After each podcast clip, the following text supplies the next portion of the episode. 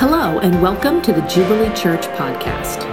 Jubilee Church exists to help all people know God, find family, discover purpose, and make a difference. If you would like to learn more or connect with us, please visit our website at jubileestl.org. Well, happy Super Bowl Sunday. Uh, it is an honor to have you with us, whether you're joining us online or one of our in person services. Thank you so much uh, for joining us today. You have truly honored us.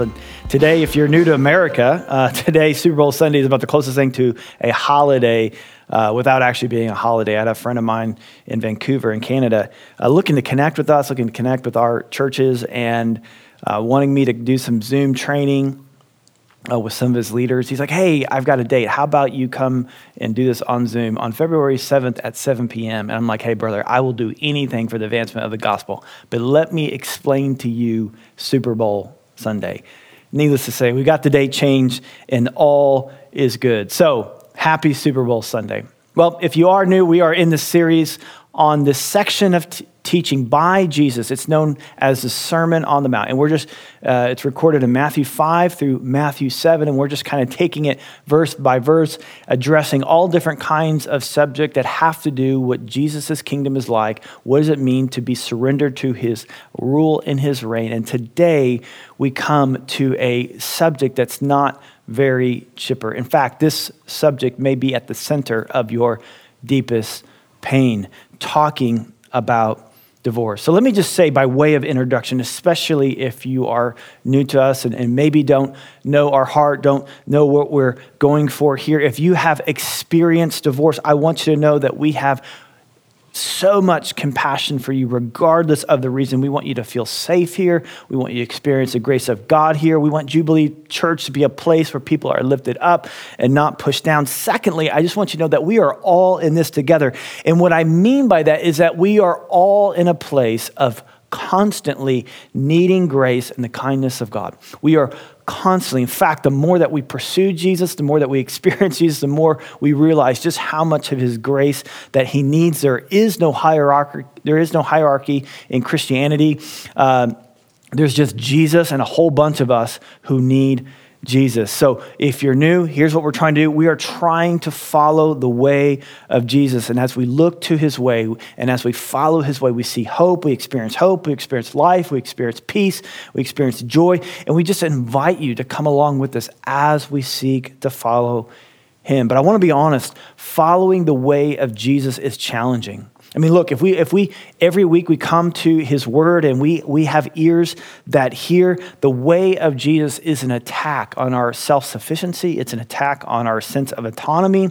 To use Bible language, it does not appease the flesh, uh, but it, it feeds that, that part of you, that, the, the part of you that's really you, the spirit you, your soul. I mean, his ways are not our ways, so there's a disconnect here. They challenge us, and the cost of discipleship in this life is steep, but in this life, the reward, uh, both now and into the life to come, is immeasurable. And it's here that we find uh, peace and hope, but we must constantly look to Him. We have to constantly keep our eyes on Jesus, and we need each other to encourage each other, not just to see Jesus as our example and the standard, because that can be crushing if we don't also have His power. So we are relying on Jesus to give us the power to live the life that He's called us to live. That's why we need His grace. That's why I say that we constantly need His grace, that we're all in this together. So, in my role to explain Jesus, to proclaim Jesus, and help point the way forward, I, I, always feel the weight of that challenge. But this week, I feel it more so because I know that divorce affects so many people. And the second reason why I really feel the weight is there is a big disconnect between the teaching of Jesus and the teaching of culture there's a big difference between the teaching of Jesus, really, and the teaching of religion. So I hope um, to make that clear today. I've got my work cut out for me. And here's the outline because I, wanna, I want you to know where I'm going. Uh, number one, I, I want to talk about, I want to give clarity on the teaching of Jesus on divorce. I want to bring hope for those who feel like they are on the brink of divorce. And then finally, I want to uh, show the path forward for renewal for those who have experienced divorce. And like I said, I just, you, you need to know the, the compassion that we aspire to have. Man, I know sometimes I fall short of expressing that compassion. I'm sure my brothers and sisters here at Jubilee Church were being honest, they would say, ah, we fall short of expressing that compassion. But our hope, our heart, is to say, hey, look, we are all in this together. We have all fallen short and we need his grace. So let me pray and we'll get into it. Father, I thank you for your grace. I thank you that you died for us, that your son Jesus died on the cross for us so that we can have hope, so that we can have life, so that we can have peace, so that we can have forgiveness. And we, we honor your word, we honor your way. And, and Lord Jesus, will you help us? Will you draw us closer to you through this teaching? Amen. Amen. So let's talk about clarity. What is Jesus actually saying? Well, Matthew 19 will help. It's, a, it's another passage where Jesus addresses divorce in verse 3 through 6. I'll just read that for us real quick. And the Pharisees came up to him and tested him by asking, Is it lawful to divorce one's wife for any cause? He answers, Have you not read? He who created them from the beginning and made them male and female. And he said, Therefore, a man shall leave his father and mother and hold fast to his wife, and the two shall become one flesh. So they are no longer two, they are one flesh.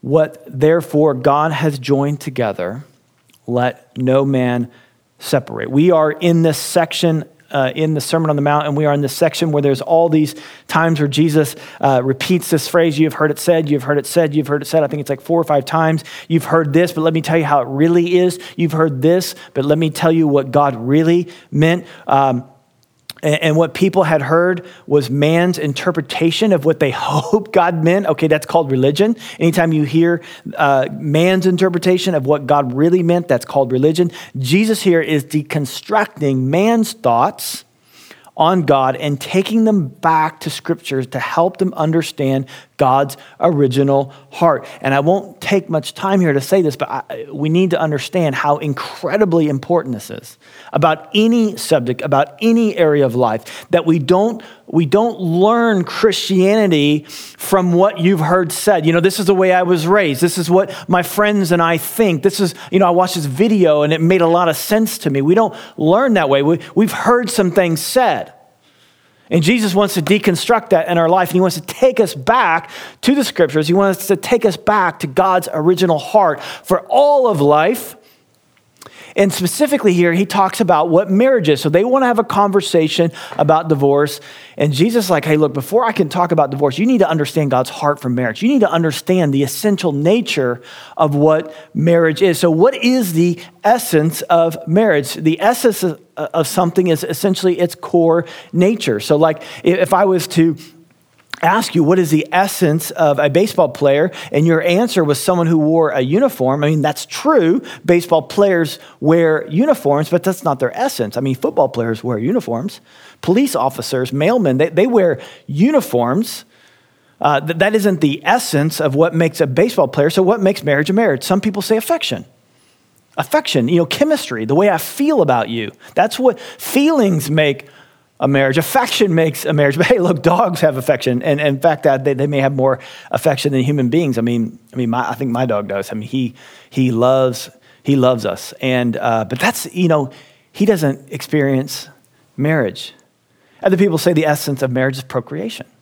Again, rabbits. They procreate, but they don't have marriage. Other people talk about tax deductions. They talk about uh, legality. They talk about shared medical insurance. But what is the essence of marriage? Well, Jesus tells us in verse 5 when he says, Therefore, a man shall leave his father and his mother and hold fast to his wife, and the two shall become one flesh. That phrase, hold fast, literally means to be glued together. And on my little glue, my little Elmer's glue, it says bonds stronger than wood. Like he, it, the, the bond is a strong bond. This he's bringing people together. And if you remember what Adam said to Eve in the garden when he sang that song, "You are now bone of my bone, flesh of my flesh." He's saying, "Look, I don't just love you, man. I am you. Like we are together. We have been fused together by God. We have been brought together. We are permanently together in marriage, and there's no more potential for you and I to be go our separate ways than for me to lose my arm or my leg. We are one, we are fused together. And there are two visions for relationships out there in society, both then and now. One is a consumer relationship, the other one is a covenant relationship. Marriage is a covenant relationship. In a consumer relationship, it's based upon getting your needs met, which is a common thought about marriage. Marriage is about getting my needs met, it's about making me happy, meeting my emotional needs, meeting my physical needs.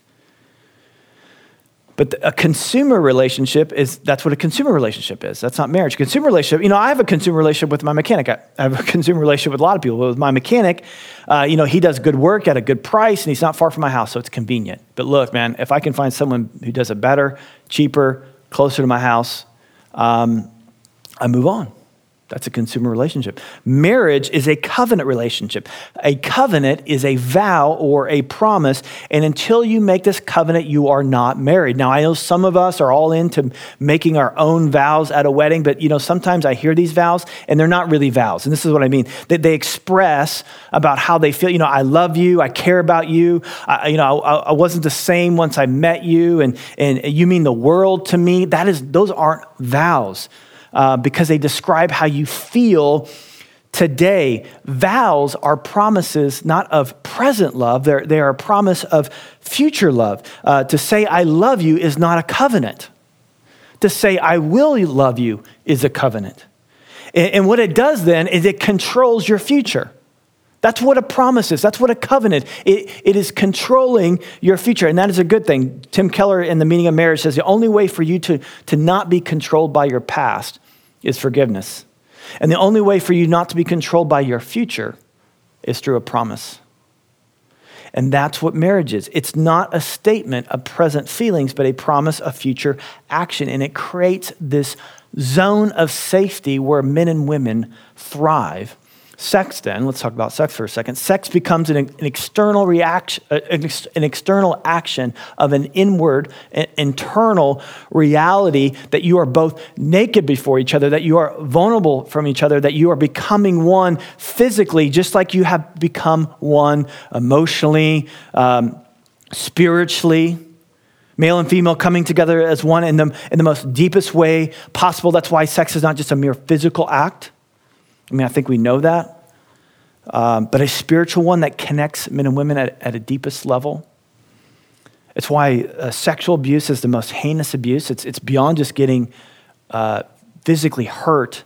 There's, there's a violation there at the deepest level. And sex, in the, in the context of marriage, and really, it's, it is a covenant renewal ceremony, ceremony of the vows that you made when you became married.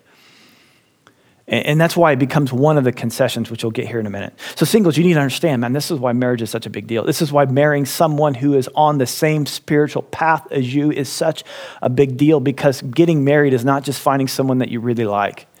It's not just finding someone who makes you feel a certain way, but it's about coming together as one and expressing that oneness from day one through the rest of your life. And so, don't be Uh, you know, the Bible word is, you know, not to be unequally yoked. That's not just some Bible thumper who's out of touch with reality. That is a word of saying, look, you have coming together with someone. And if they look, if someone looks at the center of your life and laughs or just marginalizes what that is and doesn't share the same center, you're not, you're, you're not having that oneness like we are meant to have. And it's with this understanding of marriage, of connection, that Jesus lays out his thoughts about divorce. So he says, because a man and woman are meant to be so deeply one, divorce really is like an amputation. So in verse six, he says, there are no longer uh, two but one flesh. That is the essence of marriage. So he says, what therefore God has joined together, let no, let no man separate. And then he said to him in verse 7, or they said to him, that is the Pharisees, because, you know, they're in a culture where divorce is just handed out like Halloween candy. It's just like, you know, like, man, it should be easy to get out of this. And, and this is with the culture. It's a natural thing. Divorce was very, very common in Jesus' day. And, he, and they said to him, because they're trying to justify, you know, they want to keep this practice intact. They're like, why didn't then Moses give a command to give a certificate of divorce and send her away? And he said to them, because of the hardness of your heart, Moses allowed you to divorce your wives, but from the beginning, it was not so. In other words, he's saying there's a difference between a command and a concession. And rabbis, I mean, they knew this. Rabbis taught this all the time. If you look back at, you know, at ancient, ancient Jewish culture, uh, there was two schools of thought among the rabbinic teaching. Uh, a command expressed God's heart. A concession um, was something that God allowed because of man's fallen condition just to kind of keep peace in society, but it wasn't God's heart. And that's what Jesus is saying. He's like, yeah, God gave you this concession, but it, it's not his command. It's not what he wants. This is what he wants. He's given an allowance for divorce. He's given a concession based upon our fallen state. But God's intent was that no one would get divorced for any reason. And it's into this culture that Jesus is speaking, and people just, it was as hard as them to hear as you and I. In fact, his disciples, his very own disciples, were, if you read on in Matthew 19, were like, hey, look, you know, if marriage is that serious of a commitment and there's no way out of it, why should we just even bother getting married? I mean, who can do that? Who can accept that? I mean, if there's not some escape clause, I mean, I'm going to do my best, but I mean, how do you really know? I mean, I don't know how this is going to work out. Because the disciples were influenced by a culture that defined marriage as a way of getting your needs met a consumer relationship, physical needs, emotional needs, financial needs. And if those needs weren't getting met, well, you just gave a, divor- a certificate of divorce. But what Jesus is driving home both then and now is that, if, uh, that marriage is meant to be this kind of oneness. And so divorce isn't like getting a new wardrobe, like this isn't working for me anymore and I need something different. I need something new. I'm unhappy. I don't like this.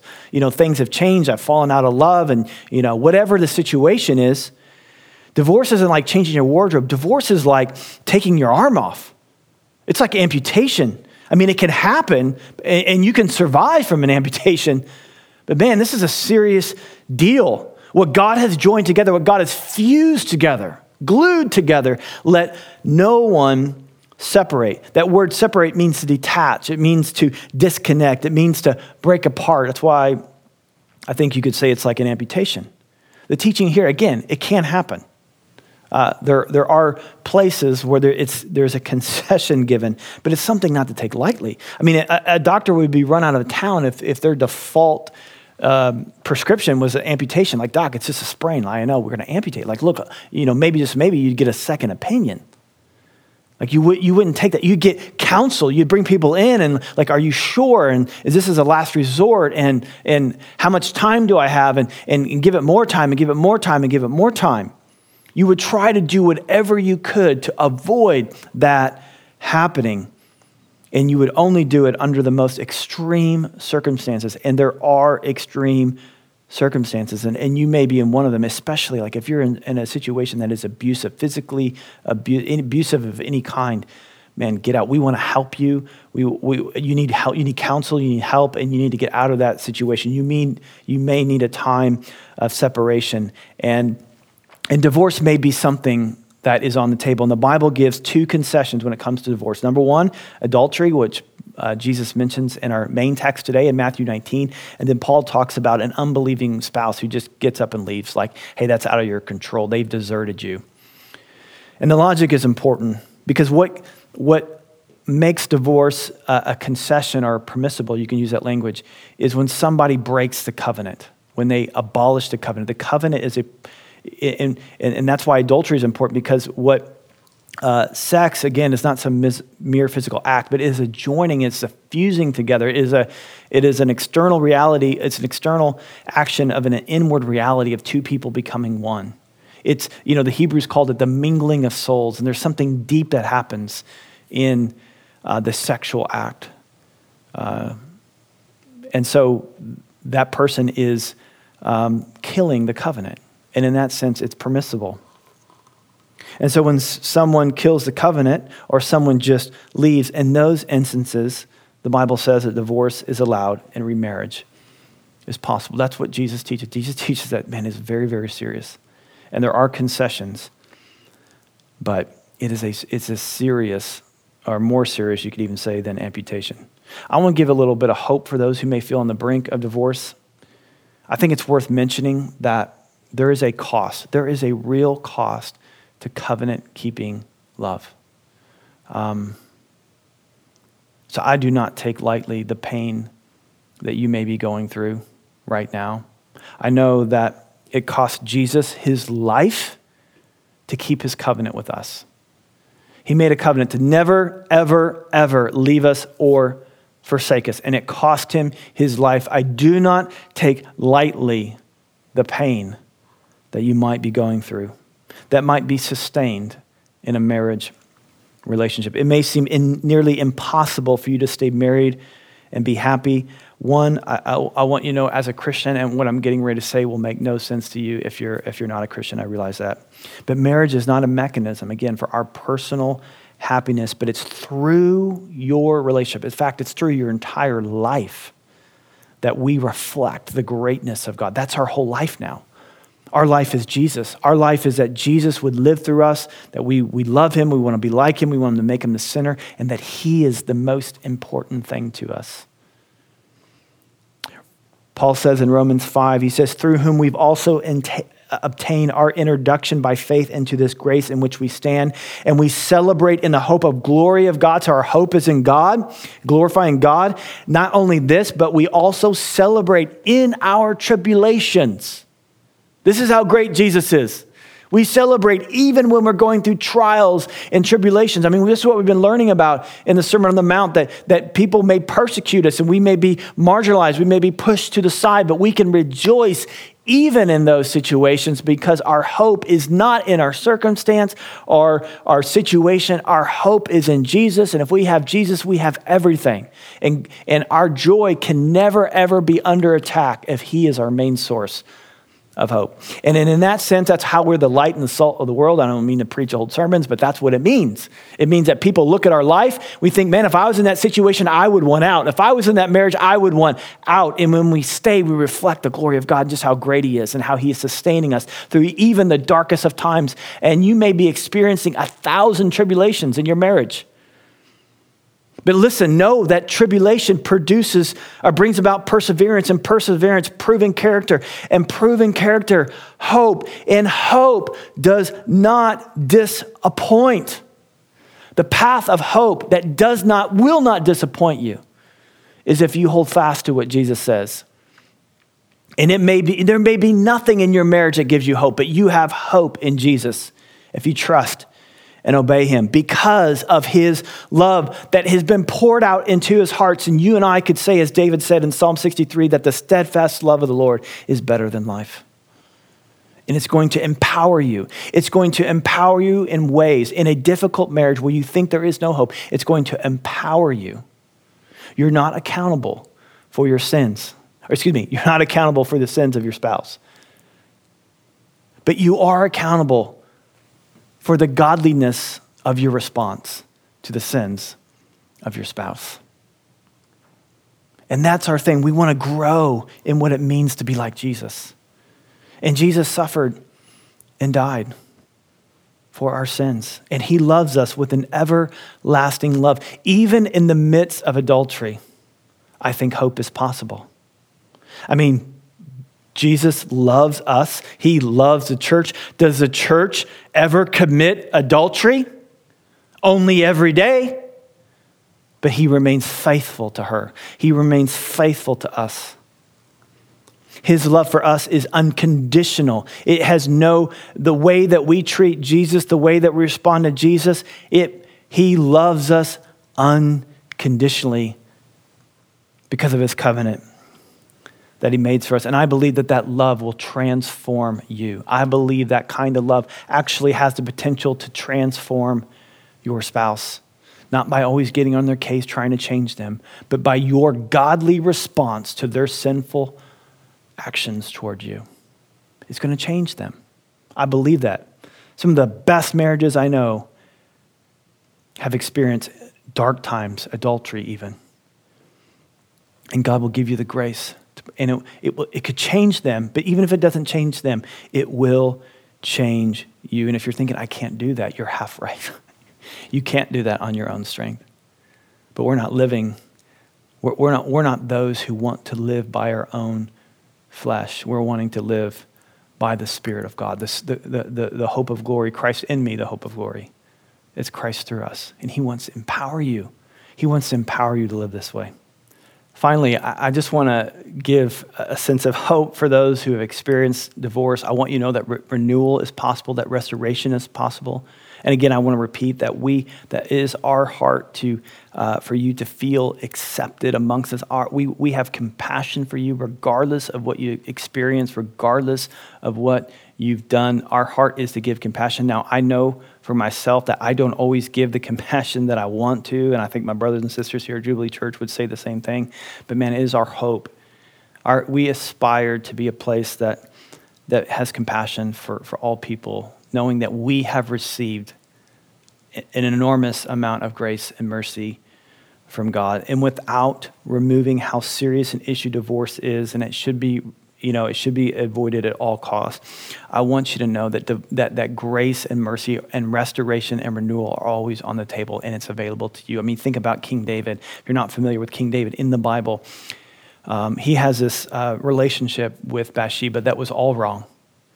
I mean, you talk about an unbiblical divorce. I mean, this is, I mean, so many, so many things went wrong. First of all, lust in his heart for this woman, Bathsheba, Bathsheba sees her naked, uh, filled with lust, takes her, um, commits adultery with her, and then uh, they conceive, she conceives, and to, to, hide it up, to hide this, this sin, the, the first two sins, he commits another sin and has her husband Uriah murdered.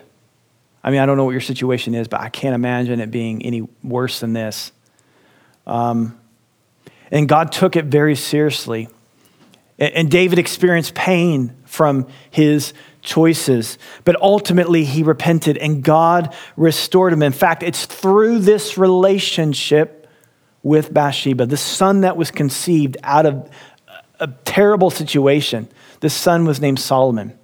And Solomon would have a child, who would have a child, who would have a child, who would have a child, who would have a child, who would have a child, whose name would be Jesus our Savior, the Son of God, coming through this line, through this relationship. God can and wants to restore you and renew, and renew you. If you are experience guilt, shame from a past divorce, or for any reason, I just want you to know that God's grace is available to you. Now, some may say, man, that's not fair. I mean, what happened to David is not fair. He should not have received mercy. He should not have received grace. He should have received justice. And I have a lot of sympathy for that, but I want you to know that nobody gets away with anything.